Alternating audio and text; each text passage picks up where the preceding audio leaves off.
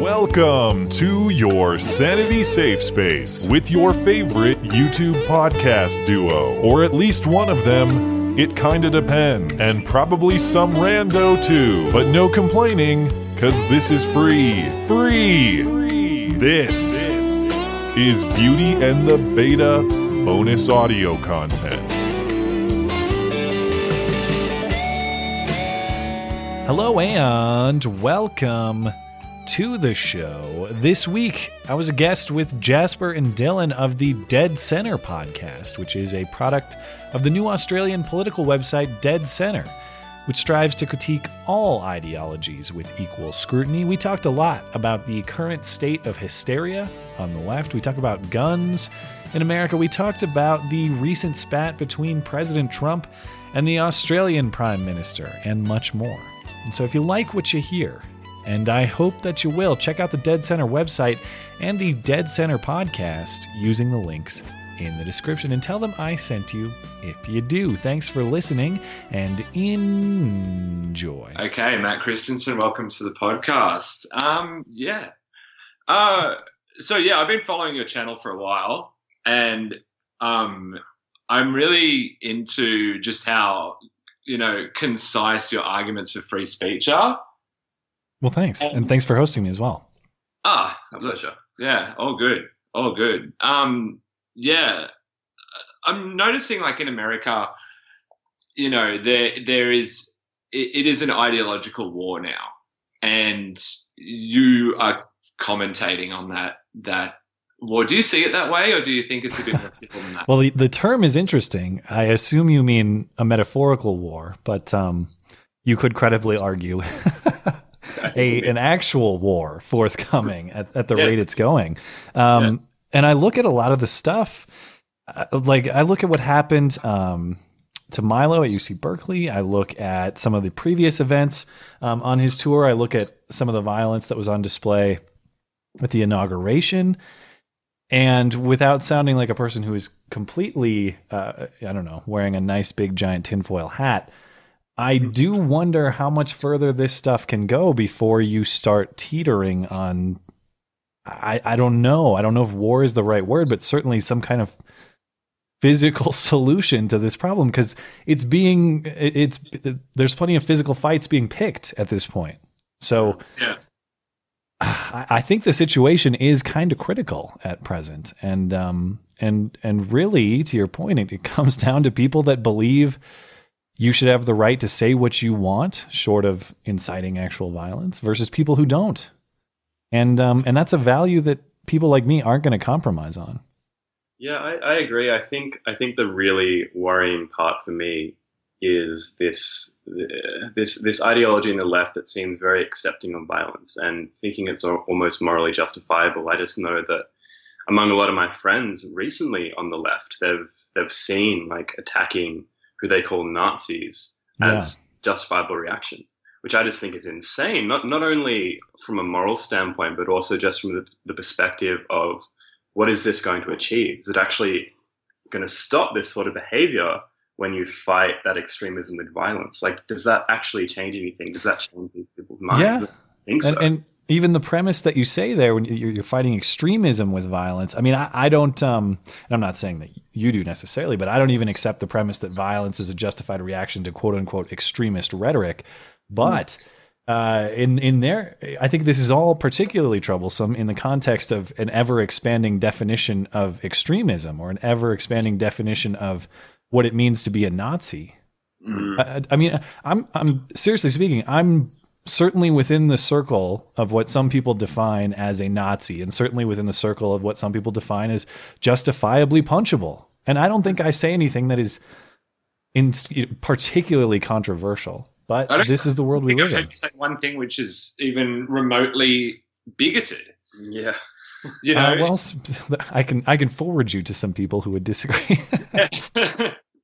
yeah, I mean, it, I, I think the the uh, the idea is that anybody to the right of the radical left is now a card carrying member of the extreme right in Yeah. their eyes, and that's kind of, um, I mean, it, that it doesn't make any sense, but nothing seems to be making much sense at the moment, particularly in America.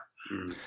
Can I ask, um, if you'll permit me to ask a question? What what is the situation like in Australia? Is this is this something that's an American phenomenon, or is this something you guys observe as well? I, I think I think it's e- equally as vitriolic in Australia. Probably probably to a slightly lesser extent. Um, I think probably the Trump election sort of triggered a lot of backlash on both sides and made things more intense than they would be. Um, so I, I think, like I see it all the time in Australia, but I think it's slightly less pronounced. The other Mm. thing is our system of government here is, um, well, I mean, it, you had that that election campaign which went for about eighteen months, which Yeah. was it was showbiz basically, and and you know if you hear people like um. Uh, you know Scott Adams, for instance, talking about um, you know the techniques that Trump used to win the election, and and you know, by you know these sort of linguistic kill shots and these kind of like different, you know, manipulate like manipulation techniques. Um, uh, you know, and it, it's kind of theater, and it's you know, at the end of the day, you know, like whoever w- wins the U.S. presidential election doesn't necessarily mean that they're the best person for the job. It means they just ran the best campaign, and the campaign goes for so long, and so many things get said, and so many things piss off other people that we just don't have that here. Like we we we lose prime ministers overnight. Yeah. You know, it, it, it's it's it's kind of weird here. We've had we had the same prime minister for um, 11 and a half years until 2007, and I think we're on to our fifth since Yeah. our fifth change of prime minister since 2007 now. Mostly within the same party government as well. Hmm. Like there's been two changes of prime minister with within the Li- Labor and Liberal governments. So within the administration, they changed halfway through who they wanted their leader to be. so we don't have the theater and we don't have the um uh, we don't have all that kind of um, rhetoric but at the same Yeah. time we do have a a huge resurg um, well, I don't know if it's even a resurgence. I think it might just be a completely new thing for us of like uh, of of far right political parties that are popping up, and uh, you know, Sure. just today there was a, um, a politician Cory Bernardi who uh, left the Liberal Party, who are the conservative party in this country, um, Mhm. uh, and he left to start a, another conservative party, which is Mm. further to the right, which would make it the oh, the fifth conservative party in the country currently in in in either house of parliament. So it's kind of like yeah, There's it's a lot of splintering. so much splintering. Yeah, what, what, Yeah. you got Democrats and Republicans, and that's pretty much Right. it. Yeah, I mean there there's kind of a, a split inside of each party. I mean, the the rise of Trump has caused significant fractures in the traditional party split and has caused a lot of people like me to to migrate parties in both directions to be honest. Um, there was a lot of cross voting and a lot of abstaining from from voting this time around and to the point you were making about the rise of um, of far right parties. Certainly, this is something we observe in, in Europe as well. And I don't know if people would qualify Donald Trump as far right. Maybe on some issues of uh, you know terrorism, security, immigration, far right on the, in the nationalistic sense, I suppose. But one thing that's frustrating is there's little to no acknowledgement on the left of the role they play in giving credibility to and appeal to the rise of the far right.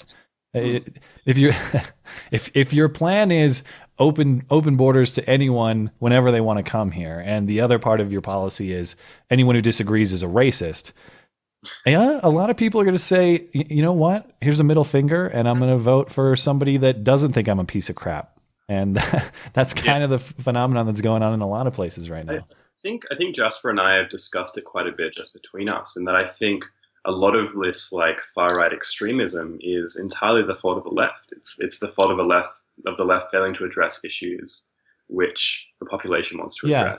Well, And and, there's the the left has become so entrenched in its identity politics here. Everything is you know Black Lives Matter and LGBTQ this, and it's all intersectionality and stuff. And I'm not a fan of that, but you got to understand. They need to understand if if that is what you want. If you want identity pride groups, you're going to get white pride groups.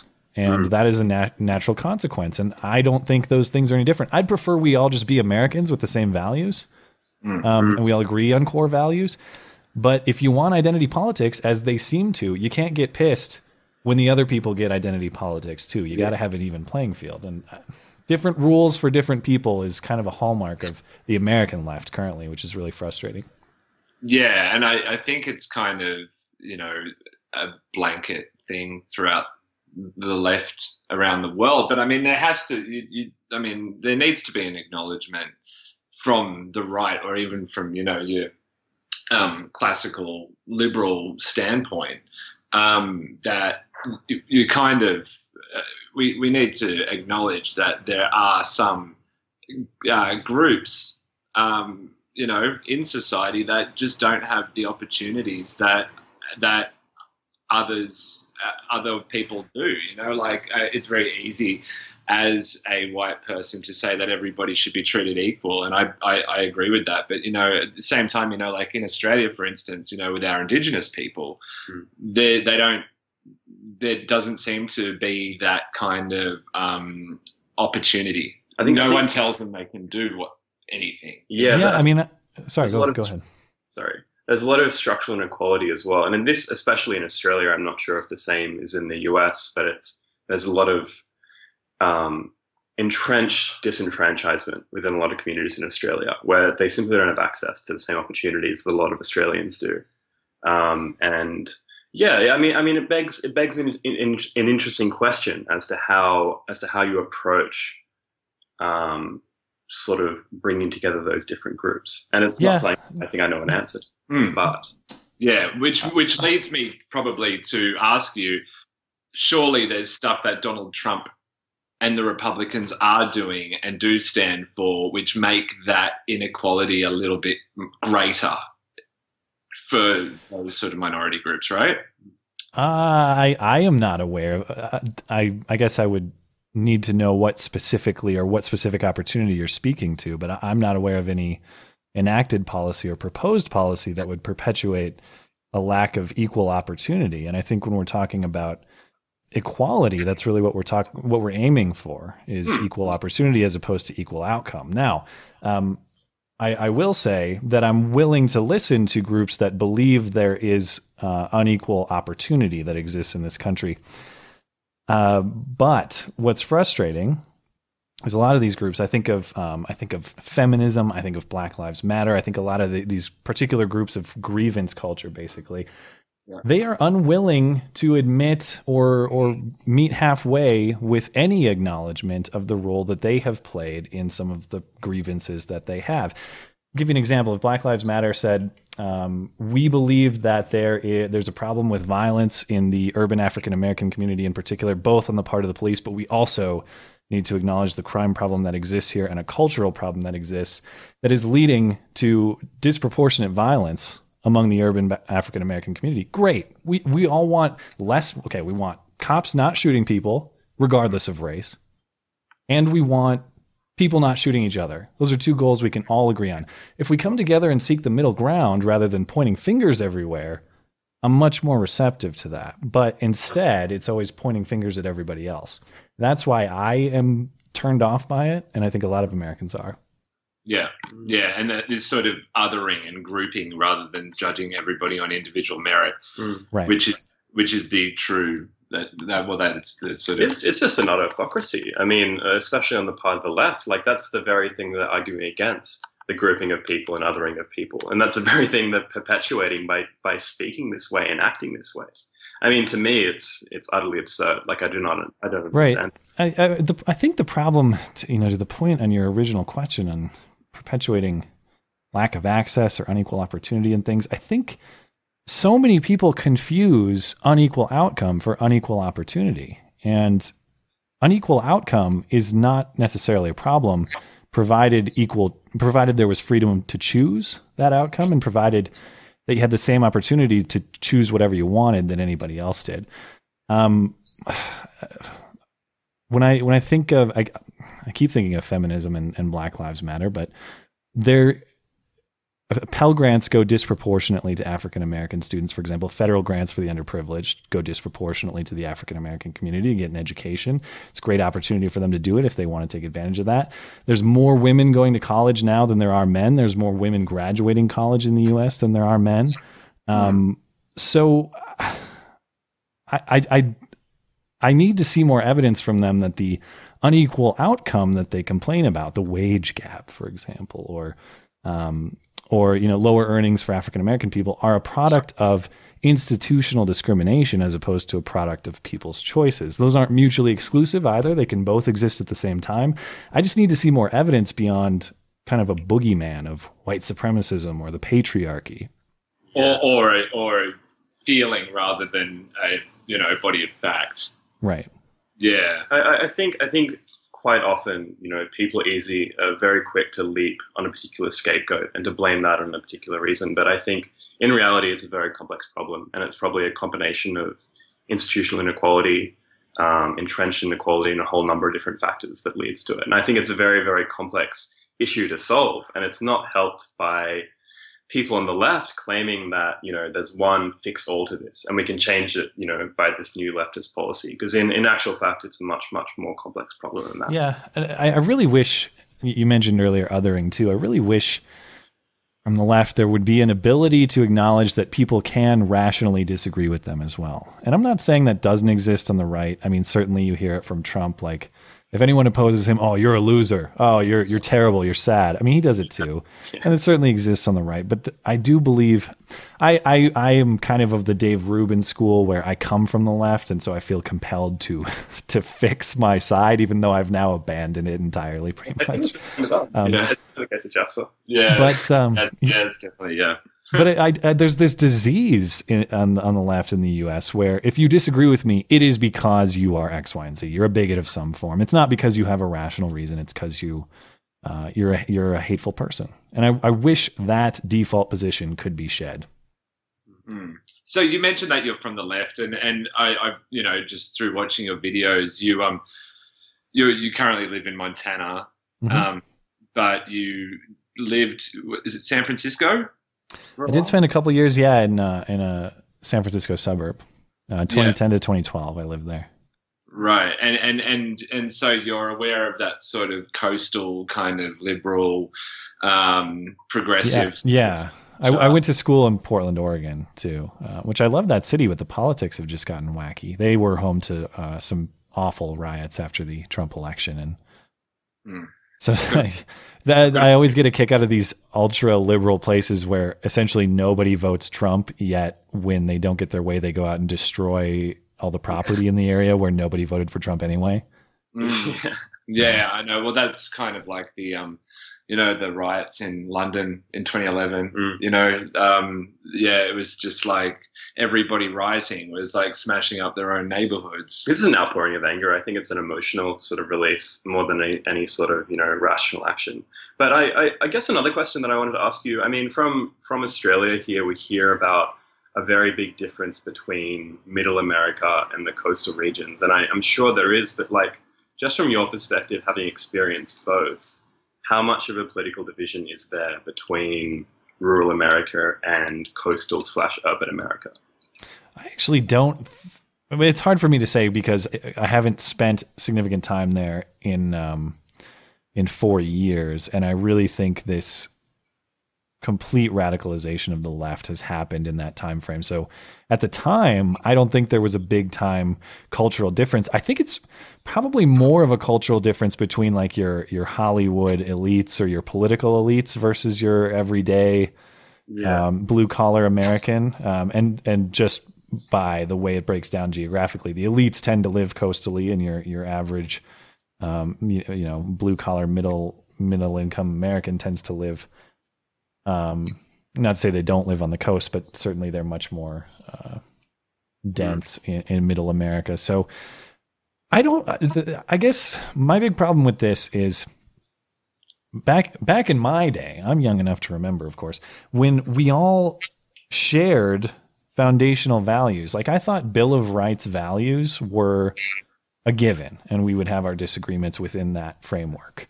Yeah. But now, certainly, the First Amendment is wide open for debate. The second, they're entirely hostile to the Second Amendment, which is is fine. You can be that, but I always get a kick when they say, "Well, I'm for the Second Amendment, but I'm for the First Amendment, but here's a whole list of qualifications." Well, you're not really for, for that, but but the, uh, they're also hostile to things like presumption of innocence. Of course, we have these these big waves of of um, you know the rape culture boogeyman on college campuses, and we got to presume that victims are telling the truth, and we don't need to see evidence to uh, throw someone under the bus in either the court of public opinion or a court of law. And that's what worries me the most is um, a lot of these a lot of the foundational values that were the framework to set up what I believe is a pretty damn great country, to be honest. I think those are now on the table for debate. Um, and I don't know if that's a coastal versus middle America thing or an elite versus everyday America thing, but I do know, uh, in my opinion, it is it is an increasingly left versus right thing if that is the framework. Um, all I know is as soon as those things became on the table for the left, in addition to the to the hysteria that has taken place uh, on just about everything every day, you have to be outraged by something new. I have just found myself more at home with with um, quote unquote right wingers, I guess, because at least they they agree on the what I thought we all agreed on the foundational stuff. Yeah, uh, just just on that, like we, we live in a country that doesn't have a bill of rights, you know. Hmm and um, you know, but we also live in a country that has pretty strict gun control laws, and I'm right. sure you've heard the arguments about Australian gun control. We had the biggest massacre um, ever um, here in 1996, and 31 36 people, I think it was. Um, yeah, uh, were mowed down one afternoon um, by a guy called Martin Bryant, who you know uh, and then the um, new prime minister at the time, John Howard, um, brought in uh, a gun amnesty, and now we don't really have guns here anymore like we used to. And ever since, there hasn't been one massacre.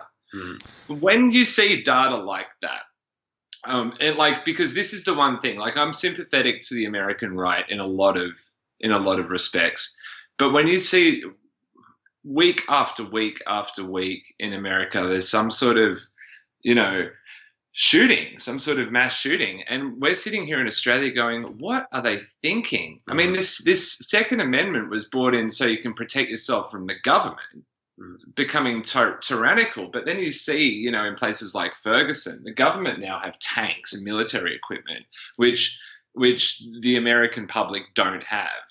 And so the assault pre- isn't going to do much. Yeah, they they don't have the drones that the American government have. They're not. Yeah, an assault rifle isn't going to do anything anyway. So surely the gun thing in America is uh, outdated. It's outdated. And, and, uh, and no, no. I, well, I I would definitely disagree with that statement. Um, mm-hmm. and and I I would push back a little bit on the characterization that it's about protecting yourself from the government. I, I'm not going to say that that's entirely inaccurate, but fundamentally, the Second Amendment is about the right to self-preservation, and that's really what what the what the amendment is getting at. Now, to your point on crime rates in Australia, um, I, I've seen data. You can correct me if I'm wrong. I've seen data that violent crime has actually increased in Australia, but I'm not 100 percent sure on that. Can you comment on that at all? Well, gun crime hasn't. You know, but like, violent crime. Violent crime well, I mean, yeah, I, I, I'm, I'm not sure. It wouldn't, surpri- sure it wouldn't surprise me. I mean, like you know, like there are um, pretty um, significant gang problems in Sydney and Melbourne. Um, uh, we've got like a massive culture of, of um, bikie gangs, and there's a mm. lot of and there's a lot of drug crime as well in in Australia. But it doesn't really have much to do with drugs. We don't have people walking into cinemas shooting the place up here. It just doesn't happen you know. Well, that but that is also the we, sometimes we take these events um, and and we uh, granted they're they're more commonplace in the U.S. than in Australia. That seems to be true, but what we need to remember here is is this is simply a tool. I mean, this is the same thing that as soon as Orlando happened here in, in June, for example, Omar Mateen shot up that um, that nightclub in Orlando, and and Hillary comes out and talks about gun control. Oh, we need to we need to take the tool out of his hand.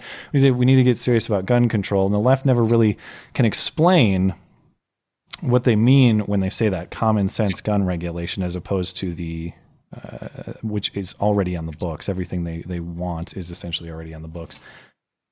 But we talk about the tool without getting serious about the the motivation. Okay, and and Yeah. in that case, clearly Omar Mateen, there's plenty of evidence that radical Islamists are going to take care of the business that they want to take care of, regardless of the tool they have. Now, to your point on um, you know whether whether we need these things or does the presence of guns lead to violent crime? I live in a state with essentially zero gun laws. Uh, In fact, I, I think there are laws on the books in Montana that bar federal agents from enforcing federal gun laws here, and also there are certain federal restrictions on what firearms are and are and are not allowed from a federal perspective. But since that's regulated by interstate exchange, Montana says you can basically do whatever you want, provided that the item is manufactured and sold within the borders of the state. So this state is about as laissez-faire as it gets on guns Yeah.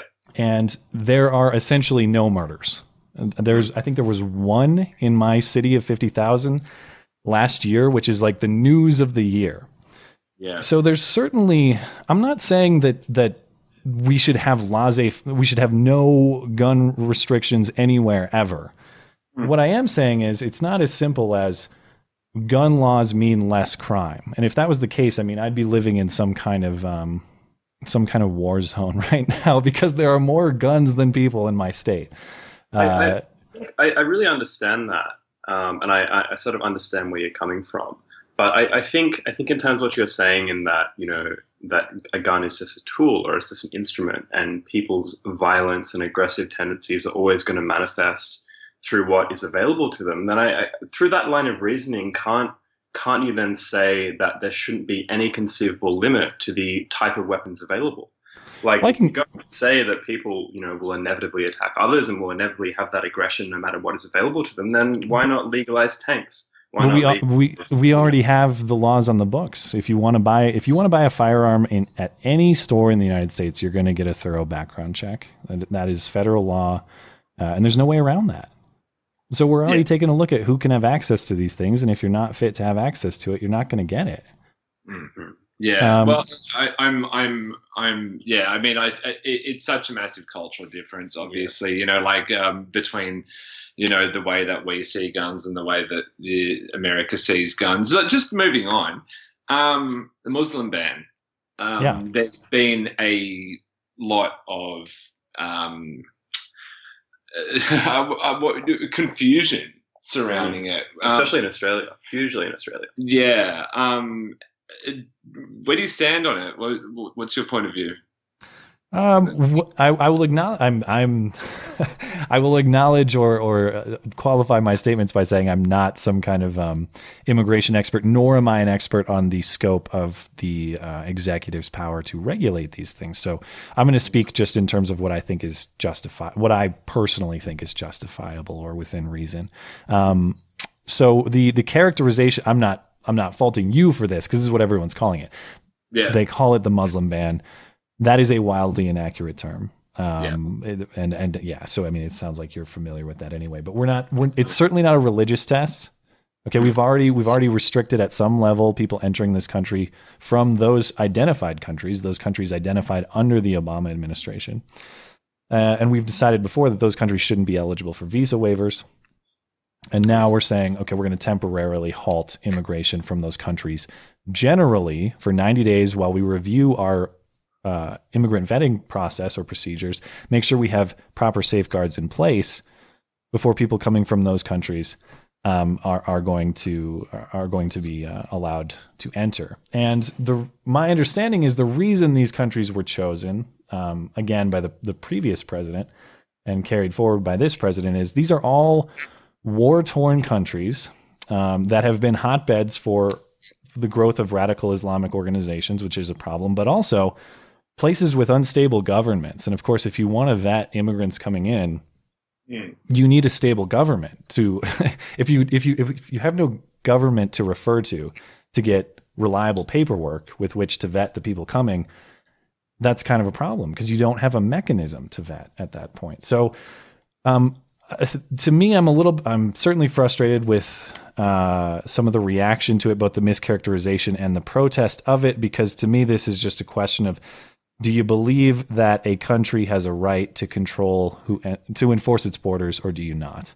And mm. i and, and i don't even have to speculate that the people protesting at the airports and these other places that the, i don't have to speculate that's what they believe. They tell you. I mean we've seen protest chants of them saying no uh, no borders no nations f deportation so uh, a lot of these people who protest it seem to believe open borders come in whenever you want. Doesn't matter who you are. We don't care. We don't believe in the concept of a border. We don't believe in the concept of a nation. So I'm open to the idea that um, that it's maybe not the wisest policy, although it's a it's a temporary, it's a moratorium. You know, it's not it's not a permanent ban. It's taken it's kind of reviewing policy and, and deciding what's best. I'm open to the idea of people who push back and say, eh, you know, hey, Mr. Trump, I I don't think um, that this is the best approach to to national security, but I'm profoundly annoyed by people who say it's the worst thing ever. It's some kind of racist or or religion anti anti Muslim uh, um, piece of, or executive order. You know, so yeah, everybody just needs to chill out. And in my from my perspective and in my opinion, I think it's perfectly reasonable for the executive to enforce um, immigration restrictions that he sees fit. Um, I, yeah, I agree. And uh, the, the, the, really the really strange thing for me is that in my eyes, I don't really see this as that much of a departure from both U.S. immigration policy for the past decade, but only that, but the global norm in immigration policy. Like these these sort of extreme vetting process has been in place across Europe for years, and a lot of European nations. And also, and, those countries don't allow immigration from countries oh, to them either. Like completely. Israelis can't even go to most of those countries. Yeah.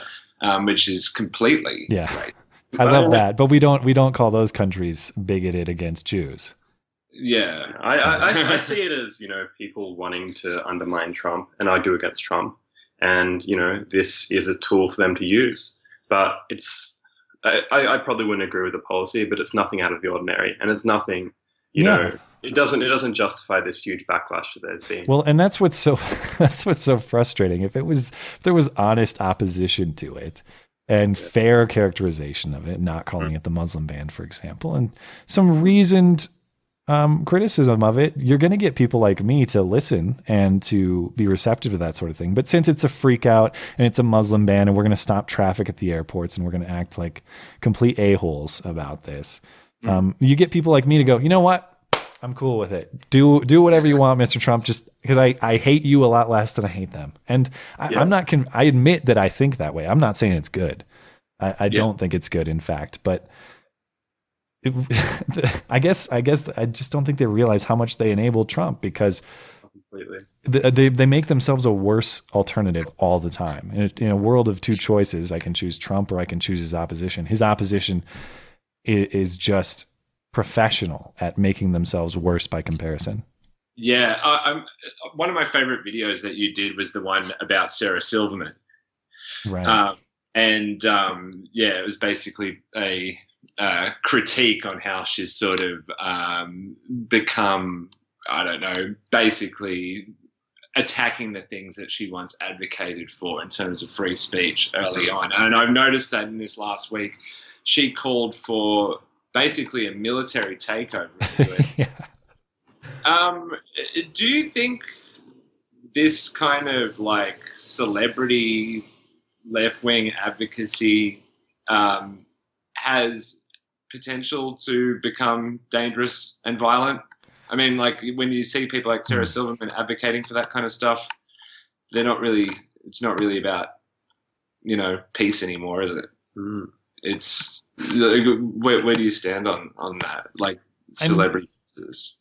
I am. Uh, I'm not terribly worried about it. Like I'll look at Sarah Silverman's tweet and mostly laugh, as opposed to consider the serious implications of what's going on. Because mostly, people don't care about celebrity political opinions. We mm. want to see them make their movies and make their shows and entertain us, but we do not care about what they think the world ought to look like from their Hollywood castles. So I don't I I don't I certainly don't know of anyone who takes their political cues from Sarah Silverman or anyone in her circle of friends. And I think it's probably a natural consequence of their fame that they think people consider them influential in that realm, but really they don't.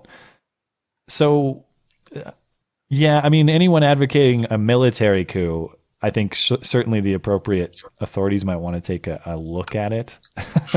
but I, but am I worried that like s- people are actually taking that seriously and, and wanting to rally to Sarah's side? Absolutely not. And of course, it's it's frankly laughable when she says, "As soon as we get our, the military on our side, the military is not going to join Sarah Silverman."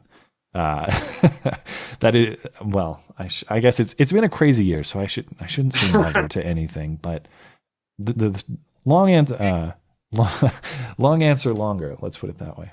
Long story, longer. Uh, I'm not worried about it. Yeah. Yeah.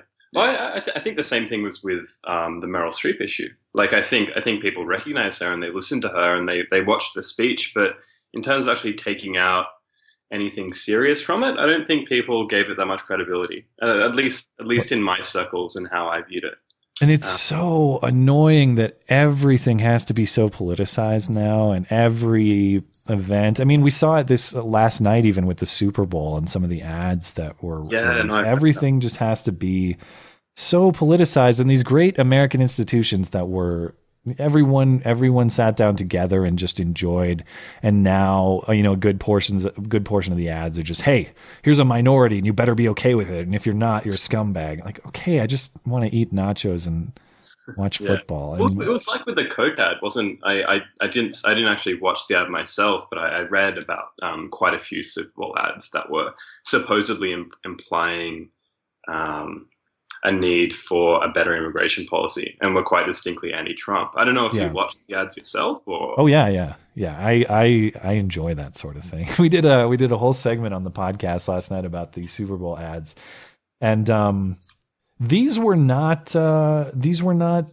subtle in in Mhm. what they were. One of them one of them is absolutely one hundred percent a portrayal of and advocacy of illegal immigration. It, port- it portrays uh, a Central American family on this arduous journey a- across presumably Mexico, and they get to the border, and the wall is there, and they start crying, but there's a door built in the wall from this lumber company, and they come through, and the lumber company says, "We support anyone who has the will to succeed to come here." Okay, well, um, that's a law-breaking violation. That's a little concerning.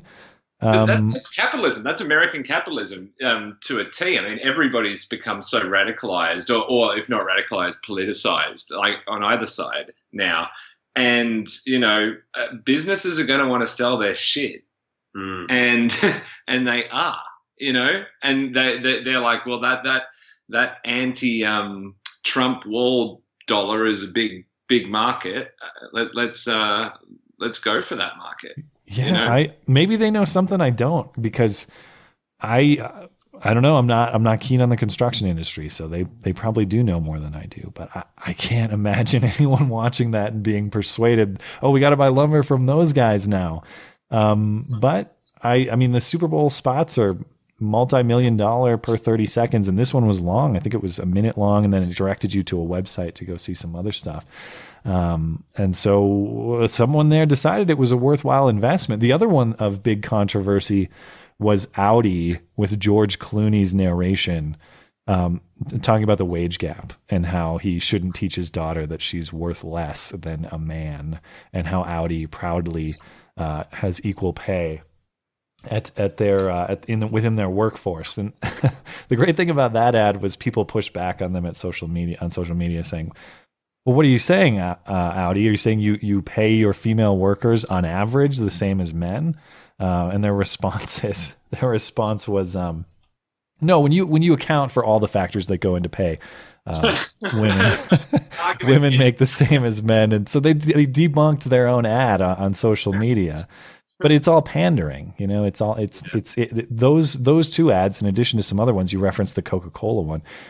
It was a lot of basically propaganda, to be honest. And it, which is really, I mean, Super Bowl used to be just silly ads and weird ads that were really memorable and high production value because they're so costly. But now you sit down, it's kind of a lecture and virtue signaling. And that, I, I, I, can't, I can't think of a case where I've seen like an overtly political ad that has made me want to buy the product. Even even if I agree with like the Yeah. political sense they're making, it has always really put me off. Mm. like, Yeah, it's um, it's it, uh, it's just going to get worse by the looks of things as well. I mean, p- particularly in America, you know, when people are just going to get angrier and angrier.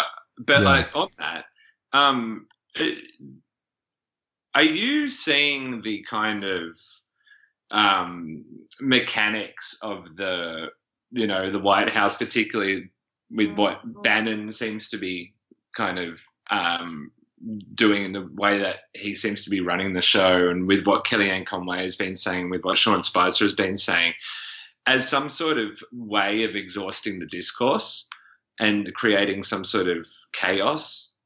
Or, or do you actually think they're just going about their business like they normally would? Yeah. Well, the great debate that I often have on Twitter is uh, kind of a debate between incompetence and trolling as the root causes for some of the questionable questionable performances that group has had.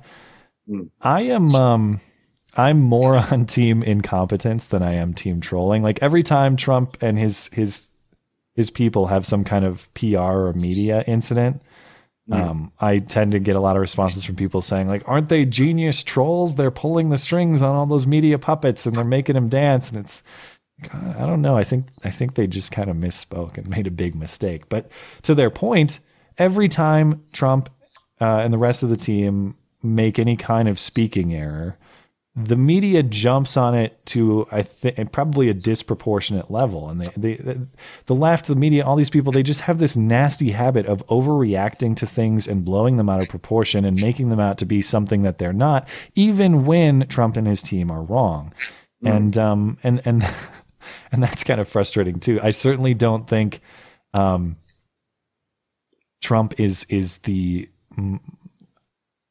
I think he's I think he's probably a good leader. You know, I think he's probably a big picture guy that can make things happen um, and and lead a team effectively. Do I think that he's the same as Obama in that he's kind of a details guy and a nuance guy? Absolutely not. And I think that comes back to bite him. And and then of course the the media and, and other powers are going to jump all over it to an extent that is probably not appropriate.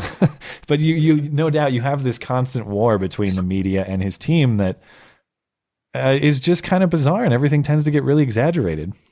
Yeah, there seems to be a, a chaos there, which kind of you know, and it, you, you kind of saw it when you know, in the uh, you know early days of um, uh, Putinism with um with Vladislav Surkov and the kind of you know um, tricks to make people think something was going on when it wasn't, or you know, like I don't know if you were familiar with the um, the incident last week between the Australian Prime Minister Malcolm Turnbull and oh, and and Trump, yeah, yeah. So that was like that was really kind of um, bad. I mean, like it, because Trump, Obama had made a deal for us to send. We've got these offshore detention centers, which are really, really not a good thing, and we should be taking our own refugees into our own country. But that's a that's another argument entirely.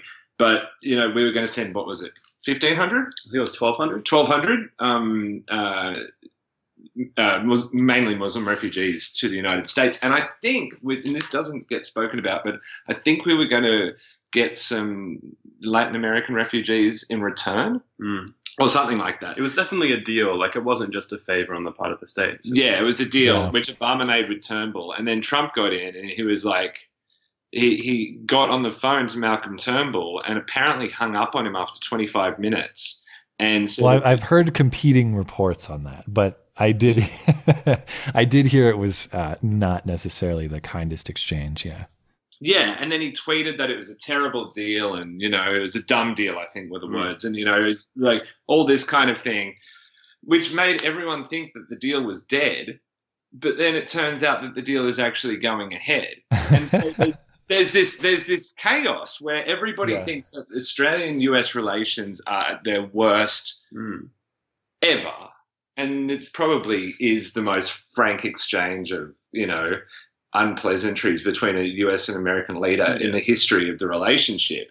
But then to hear that the deal is actually still going ahead, Mm. is just it just makes me think that this whole thing is just an orchestration to kind of make people think, what the fuck is going on here? Yeah, and, and how I see it, I, I, I just see it on the part of Trump is just like a gross misunderstanding of international relations. Like I don't I don't think he understands how how significant being on poor terms with another national leader is. Like even just this most recent exchange has had an effect on the Australian diplomat to the US, the US diplomat to Australia. There's been, you know, this whole media uproar, and probably, in in all honesty, it's affected some US Australia trade relationships in some way. And you've got people in Australia going, well, if I was Malcolm Turnbull now, I'd be I'd be booking a flight to Beijing. Mm. Because that, that that's our that's our option in this country. Yeah. Is if we, you know, we, we've had China going, come, come with us, come with us for years and years and years, but we've been so loyal to America. Mm. And then just as this kind of like brain fart that Trump had, but yeah. I like starting to think it wasn't a brain fart at all. I think this is a, a, a diversion technique from from something yeah. confusing people. Yeah. Where do you where do you sit on that? Do you think well, do you think what's going on? Speaking of natural corrections or kind of responses to things, I, am still someone that has a lot of points of admiration for the former president. Um, certainly, some of his policies didn't work out the way that I think he would acknowledge it didn't work out um, the way that we had hoped. But I, I, do admire him in some respects. If, if he had some faults, it was probably um, not being aggressive enough on behalf of American interests a lot of the time. And so and that's what frustrated a lot of people. And then we get this correction with Trump that is probably an overcorrection, to be honest. I'm not I'm certainly not going to fault him for going to bat sternly for American interest um, when when negotiating with foreign leaders. However, I mean, to the point about like going on Twitter and saying like, "Who did this deal? Dumb." And well, I'm not gonna. I'm also not gonna fault Australia for negotiating a deal with the former president that they thought was in their interest. So I'm not gonna throw Australia under the bus for producing a deal with the former president that Australia seems to think works out for them. Mm-hmm. So I, I, I just wish there could be a happy medium where we have a president that says, "Hey, look, I know the former guy negotiated these terms. Um, I don't think that's a good deal. And I don't think that's a good deal on, uh, that's going to work for the American people. Here's why. What can we do about this? And then you have a conversation, you sort it out, and you don't call it dumb on Twitter. But there are plenty of people that people deal. Yeah, you know that doesn't make sense. You know, like if you get a, if you if a president is going to get on Twitter and call the deal dumb, then just don't go ahead with the deal either you know but he's going ahead with the deal and it's basically like nothing ever happened. Well he's you got to go back to the tweet. He said he was going to take a close look at it. He's going to take a close look at a lot of things. You know there's certainly you know i i have my points of concern with him on a lot of those style things and a lot of the kind of bs statements that he makes from time to time but there's plenty of cheerleaders that love that he just goes in with this brash style and wants to be a, a bull in a what's the term? Bull in a china shop or bull in a yeah. china yeah whatever Anyway, he just wants to smash things up. He wants to be a wrecking ball, and plenty of people appreciate that. But I'm with you insofar as um, countries like Australia that that we need in terms of honestly winning a, a global culture war, because I, I do think that there are a set of values that work to build successful countries and um, competing values that don't. And I would like to be on good terms with pretty much every country that shares Western values. Uh, because we we got some I don't know, we got a lot of global forces that not only don't share those values, but would like to see those values destroyed. Hmm. Well, look, on that note, I think we uh, will end it here. Thank you, Matt Christiansen. How do people get in touch with you and uh, check out your channel? Yeah, the, my links are a nightmare. So the easiest way is just to find me on Twitter, and unfortunately, my name is a nightmare too. But it's at ML Christiansen, and yeah. that's Christian like the religion, S E N. Yeah, so, beautiful. So find me beautiful. there, and you can find my YouTube and all the podcast and all my other stuff at ML Christiansen. Excellent, excellent. Thanks so much for your time, Matt. And um, yeah, um, yeah, it's been a pleasure. It's been a pleasure. Thanks, Appreciate it. Thanks a lot, guys.